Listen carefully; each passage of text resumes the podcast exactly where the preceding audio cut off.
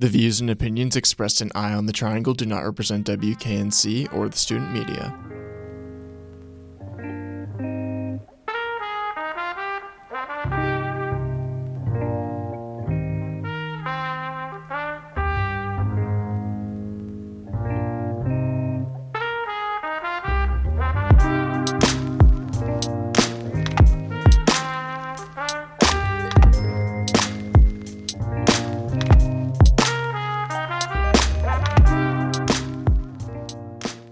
Good evening, Raleigh, and welcome to this week's Eye on the Triangle, an NC State student produced news show on WKNC 88.1 FM HD1 Raleigh. I'm Owen Trainer. On tonight's episode, you'll hear my interview with Brooke Dickhart. Brooke is the executive director of the Joel Fund, a Wake Forest nonprofit that serves veterans. The Joel Fund recently received a federal grant to implement one of its programs at Walter Reed Medical Center. We talked about that, the Joel Fund's mission, and much more. Afterwards is Elizabeth Esser's interview with Dr. Paul Kaloostian, a neurosurgeon and author. Elizabeth talked to him about the effects of stress on college students' cognitive functioning. But first, we have a quick story from the North Carolina News Service. Enjoy! North Carolina is ramping up plans to lease offshore wind energy areas to developers as the Biden administration expresses support for those efforts. The green light comes one year before a decade long Trump era moratorium on offshore development is slated to go into effect on July 1st of next year. Despite the pending moratorium, which includes wind energy, Democratic Congresswoman Deborah Ross of Raleigh says the state is poised to be a leader in offshore power generation and manufacturing. And with a bipartisan effort effort in our delegation to seek the ability to harness the best offshore wind in the country and associated research and technology that will go with it that will benefit North Carolina for decades to come. Earlier this year, Ross sent a letter signed by a bipartisan group of North Carolina lawmakers urging the Bureau of Ocean Energy Management to hold lease sales for two of the state's existing wind energy areas in federal waters off the coast of Wilmington. It's unlikely the Trump moratorium on offshore development would be overturned in such a divided Congress. But Jamie Simmons of the Southeastern Wind Coalition says the most recent move is a sign the Biden administration is willing to take prompt action before the moratorium begins. We're in a unique position here in North Carolina because we already have what's called wind energy areas identified. It gives a signal to those manufacturers. It gives them the certainty that they need to start making those investments. Director of North Carolina Political Affairs for the Environmental Defense Fund, David Kelly, points out the state already has a reputation as a clean energy leader and a hub for clean tech it's reassuring to know that our state's leaders in Congress recognize the opportunity that offshore wind emerging as an industry in the United States offers, and that they're taking action to make sure North Carolina is well positioned to compete for wind energy jobs. Offshore wind is expected to create a $70 billion supply chain and tens of thousands of new jobs in the United States by 2030. For North Carolina News Service, I'm Nadia Ramlagan.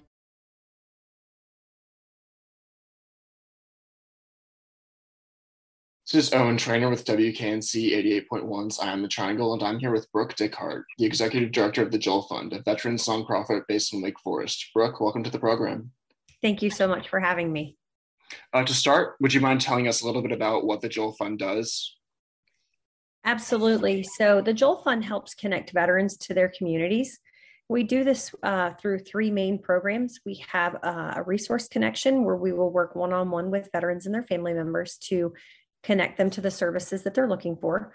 Um, we have Operation Art, which is our um, art classes for veterans and their family members, and then um, Operation Furnish, which is a furniture program locally where we can find um, gently used donated items for veterans in need. And I've heard that you have a new program of expressive writing classes as part of Operation Art. Would you mind telling us a little bit about that? Absolutely. So this program um, was something that I started in honor of my dad because I, um, after he passed away, I found sheets of yellow legal paper where he had tried to write his story, and I figured if he had trouble doing it, then others probably do also. And so we started working with a with an amazing local writer um, to develop a class. We also worked with a couple of um, veterans from the Vietnam Veterans of America to develop this class, and we launched it a little over a year ago, um, and it has been a very successful program for us. And how have the veterans and their families who have taken the course responded? Um, did they find it helpful? Absolutely. Um, they even asked us to bring in a therapist for the class. So our classes, we we often say that they're it's community therapeutic arts. We're not offering art therapy. However, with writing, that can trigger a lot of emotions and that sort of thing. And the the veterans who helped us develop the curriculum really wanted there to be a therapist um, as a safety net in the class so that if they were writing about their time in the service that they could do it in a safe and um, secure environment and so because of those um, things that we have in place they have really loved the class and have been able to write freely and feel that they can do it safely. And you recently received uh, grant support for the program. Well, what does that enable you to do? Anything new? Uh, yes, yeah, so we just recently um, were selected from a national search to do a writing program at Walter Reed um, Medical Military or Military Medical Center out of Bethesda, Maryland, to bring our writing program to their employee wellness um, program. So we work with um, people who work in the hospital.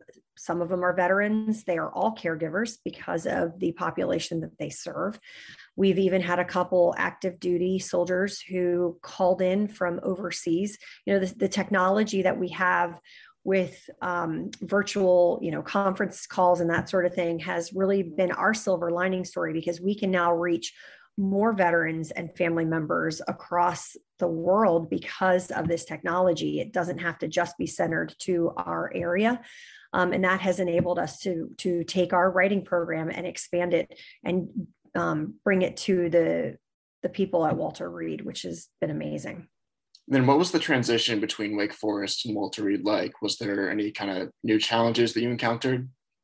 Oh yes, for sure. It's a it's a much different um, dynamic when you're uh, offering a writing class for people who work together. Um, and in the military, you know, there's a hierarchy. So there's a lot of considerations that we did not anticipate that we've had to navigate. Um, but they have renewed our contract, and um, so we're working through all that with Walter Reed, and their it's their program is called Creative Forces. Um, Creative Forces is art therapy that is offered, I think it's um, 10 sites across the country on uh, bases and then at Walter Reed. And so we've been working with the with the folks at Creative Forces and Walter Reed to make sure that the program is just right for their for the students that we are getting from them. And then the instructor assigns um, writing prompts. Uh, what are these like, and can you give us uh, some examples of what some of them have been? So the, the writing prompts vary every um, week and every class, and that is based on who's in the class and you know what's going on um, around us during the time. Um, but one example that I can give you that was for this week was describe in vivid language someone you deeply cared for who served our country and who's and who is no longer with us. So that was their writing prompt heading into Memorial Day weekend. And if you don't mind uh, telling viewers, uh, what kind of stuff, if you know, did uh, some of the veterans write for that one? That I haven't seen yet. Actually, um, they they will be working on it for. Um, actually, today they have class today, so I haven't seen the mm-hmm. writing yet. And um, did COVID kind of create any unique uh, mental health related challenges uh, for the veterans in your programs? And did you have to adjust um, any of them at all? Absolutely. Um, in fact, it was a very scary time for us as an organization that serves veterans. So many of the veterans that we work with come to us as direct referrals from the rec therapy department at the VA. Um, so a lot of them are working through some mental illness, and isolation is not a great thing for that population. And so we had to pivot immediately and figure out how to continue to serve them. And be- because one aspect of our classes is creating this sense of community and connecting veterans and family members with their peers, we knew we needed to continue to bring that same feeling to these men and women. It's not just a class. We often say that art is just the vehicle. They do leave our classes learning an amazing skill, and they are taught by extremely, um, very well trained individuals. But we also mentor our instructors on military culture and how to create this feeling of community. And so we had to work very hard to continue to create that online um, of course, it's not a perfect match, but it has still been very effective. And um, before the holidays, um, there was a group, in fact, it was one of our writing classes, got together and had a, a Zoom holiday party. Um, one class dressed up at Halloween. So we've really been able to still create this, this feeling of community, even though we are online. And our veterans in the course, um, they're able to kind of share and talk about uh, their writing and their experiences, correct? Yes, um, they do love to share. It's it's a very um, intimate group. Usually, we have around five students, um, give or take. You know, one or two more. It depends on um, you know the day or the time. But they um, they will always they have the option to share if they don't personally want to share. The instructor will share for them, but there is there is under no circumstance are they required to share. Um, one thing that we are going to be doing very soon is um, now that things are starting to open up and we're able to get together in person again, we are planning to do a reading where the people who are in our class can um, meet in person, those who are local, and invite family members and friends, and they will read their stories that they have written. Um, such a big part of it is being able to share um, in, in, all of our classes, whether it's photography or drawing or painting. Um, they really take some pride in being able to share what they've created with their family members. Brooke, thanks for coming on. Thank you. I really appreciate the opportunity. I'm Elizabeth Esser with WKNC 88.1's Eye on the Triangle. Joining us today is renowned neurosurgeon, author, and speaker, Dr. Paul Kaloostian. Dr. Kaloostian is a board certified neurosurgeon and the author of numerous books, including The Young Neurosurgeon Lessons from My Patients, From the Eyes of a Doctor, and My Surgical Cases Told in Poems. He's here today to discuss stress and how it affects the brain functions of college students. Dr. Kaloostian, thank you for joining us today on Eye on the Triangle. To get us started, um, what exactly is stress and what's going on in our brains when we experience it?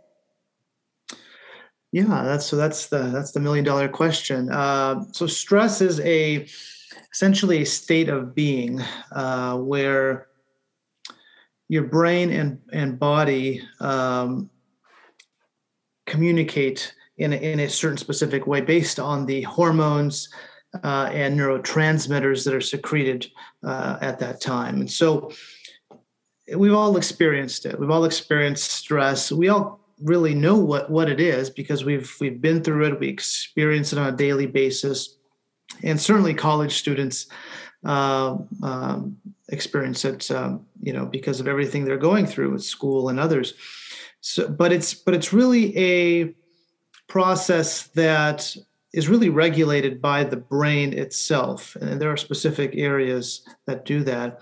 And, and these areas sec- secrete hormones and neurotransmitters through our bloodstream that then make our other areas of our body realize, hmm, something's not right. I should feel a certain way, which is stress.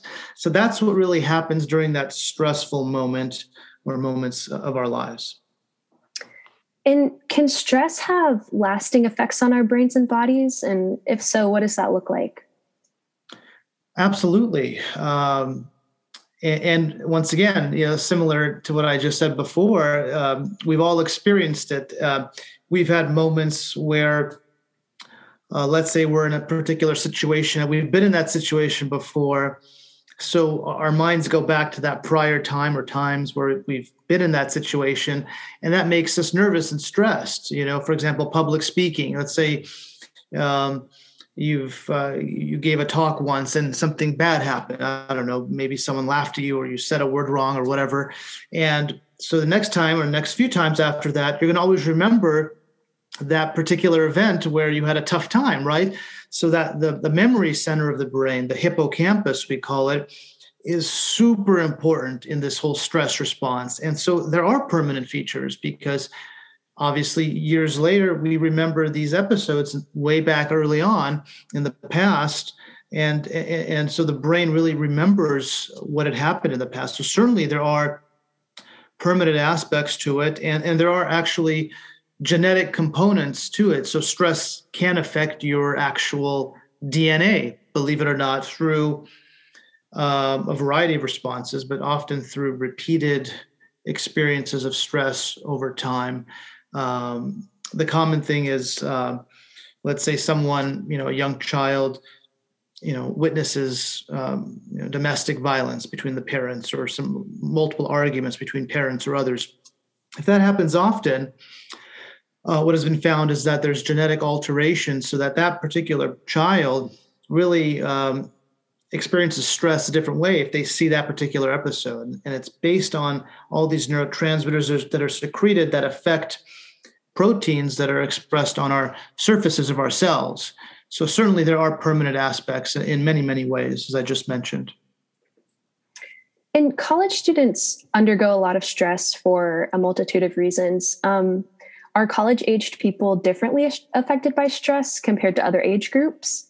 Um, and if so, in what ways? Hmm. Well, I think everyone experiences stress differently. And I, I, don't know if I would break it down by age. And I don't know if there are any specific studies that do that. But I, I think the the process of experiencing stress and handling stress is really a human um, trait, meaning it probably isn't going to be very, very different among all of us we probably all feel somewhat similar uh, in in different situations and how we react to that particular stressor in our life. Um, but certainly, um, you know, I, have done a lot of schooling to become a neurosurgeon. I've been in school for a long, long time, and then training for a long, long time. Um, that comes with a lot of difficult times. I mean, there are a lot of great times too, but there's a lot of difficult times that certainly um, are stressful. And I remember, you know, studying for finals, midterm exams, uh, just all of that. I mean, I'm I am so thankful that's over. But that certainly um, was tough. But you know, I, I want also your audience to know that stress can also be very good. There, there's there's good stress. There's kind of a mediocre or medium level of stress, and then there's uh, toxic stress. So there's there's really a variety of different types of stress in the body, and so uh, and I would say that it's actually a very uh, healthy thing to have some stress in our lives because it it actually motivates us to do things we likely wouldn't do if we didn't have this little push or this little heart rate increase, you know, to get us doing these things. But uh, but I think you know college students uh, they, they experience uh, a significant amount of stress. Um, and I think that, you know, um, most colleges, most universities have um, environments where, where, where students are able to really tap into to look for help, to look for methods of de-stressing. Uh, I, I, think that's very valuable in, uh, in, in the university setting uh, certainly, you know, the places I've went, um, those those things were present and very helpful. Um, but um, but I think most of us experience stress quite similarly. So, like everyone, um, college students have experienced uh, many new situations um, in the last year due to mm-hmm. COVID. Um, you know, we've switched from in person classes to online learning, um, and students have been um, have experienced isolation due to social distancing, among other things. Um, how have these changes maybe um, affected stress levels or uh, mental health as a whole in, in students? Significantly increased these these issues. I mean, uh, and I see it in many of my patients. Um, I would say almost daily. Uh, I can't tell you how many patients I see that uh, that tell me about all the difficult times that they're going through since COVID. Uh, and actually, I think um, we've we've we've coined a, a, a new phrase: post-COVID stress disorder, kind of like a post-traumatic stress disorder, but it's a post-COVID stress disorder. It's really becoming the, the kind of the new theme now uh, among medical pro- providers and psychologists.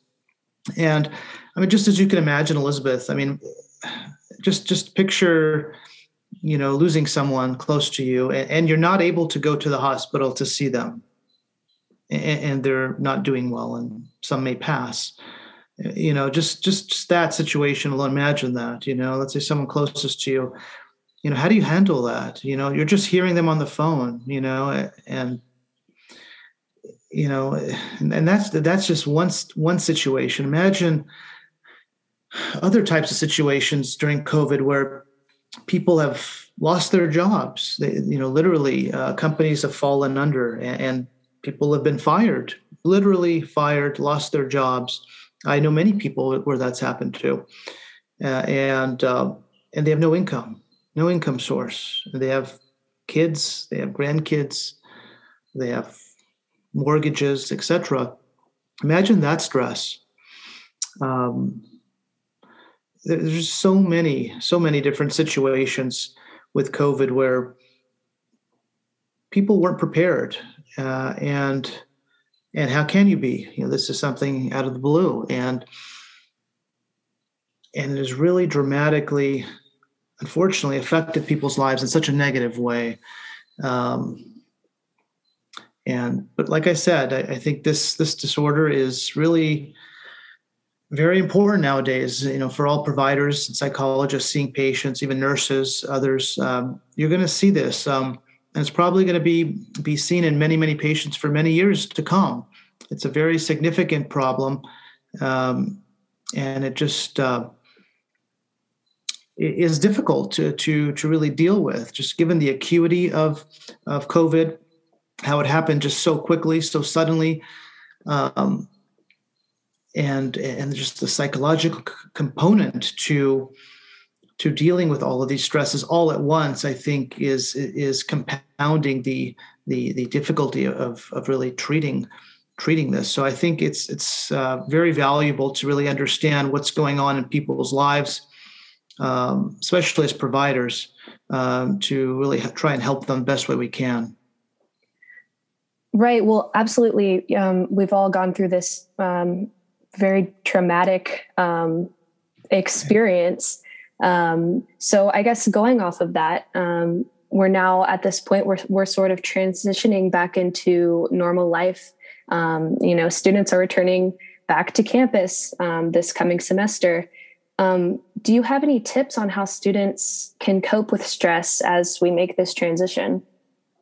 Yeah, absolutely. Uh, I mean, there are a lot of healthy ways to to deal with with stress in your life and i know there are a lot of studies uh, identifying uh, exercise uh, as a very very critical means of de-stressing and and I won't go into the specific mechanisms of why that that is so, but but certainly you can understand it through exercise. There's a better blood flow throughout the body because the heart is now pumping stronger, and our muscles are all squeezing the blood back to the heart, and so there's more there's more blood supply to important areas of our brain and heart and other parts of our body that that allow us to to clear our minds to have that energy to think beyond the stress and to move forward towards solutions.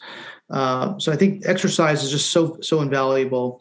Um, sleeping is is very critical. Uh, most studies recommend probably about six hours of uninterrupted sleep a day. I think that is fair and valid. Um, sleep is essentially really the one of the only ways our body can recharge itself. And that's the way i think of sleep. I think of sleep as kind of like charging your phone or charging you know whatever you, you need to charge. It's it's that means of, of recharging the system or rebooting the system. Um, and during the course of a, of a typical day for a college student and, and others um, that they can beat you down, so to speak, just with all the activities that occur, both physically and psychologically. You get tired, you get beaten down, your brain is injured, your body's injured.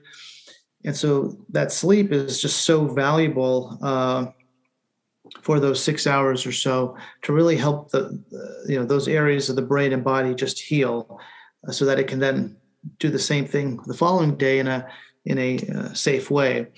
Uh, so I think uh, sleep is, is, is is so critical. Um, uh, obviously, uh, counseling. Um, there, there are and should be at least at, at most universities. I'm sure North Carolina State uh, has uh, methods of seeking help psychologically, someone to just speak to, perhaps a counselor, a psychologist, others. Um, and um, I, I, think that is great. I, I, don't think there's any negative stigma attached to that. I, I think more people should do that.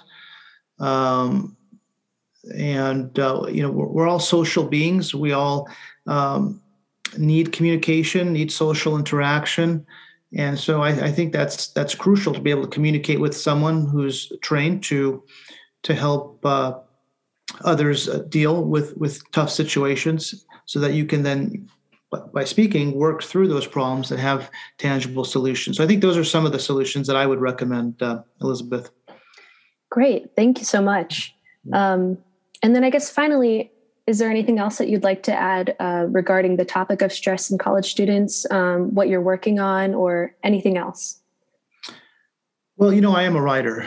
Um, so I think writing, you know, would be a fantastic way of de-stressing. It's one of the one of the reasons why I have uh, kind of partook in in, uh, in, writing is because it really enabled me to to de-stress. Uh, as you can imagine, I just see so many sick, sick patients, gunshot wounds to the head and assaults to the head and spine, and I have to fix this. And and uh, after a while, after many, many thousands of these cases, I needed to just have an outlet. So I think for me, poetry or in writing were my methods of doing that, and it really was super helpful.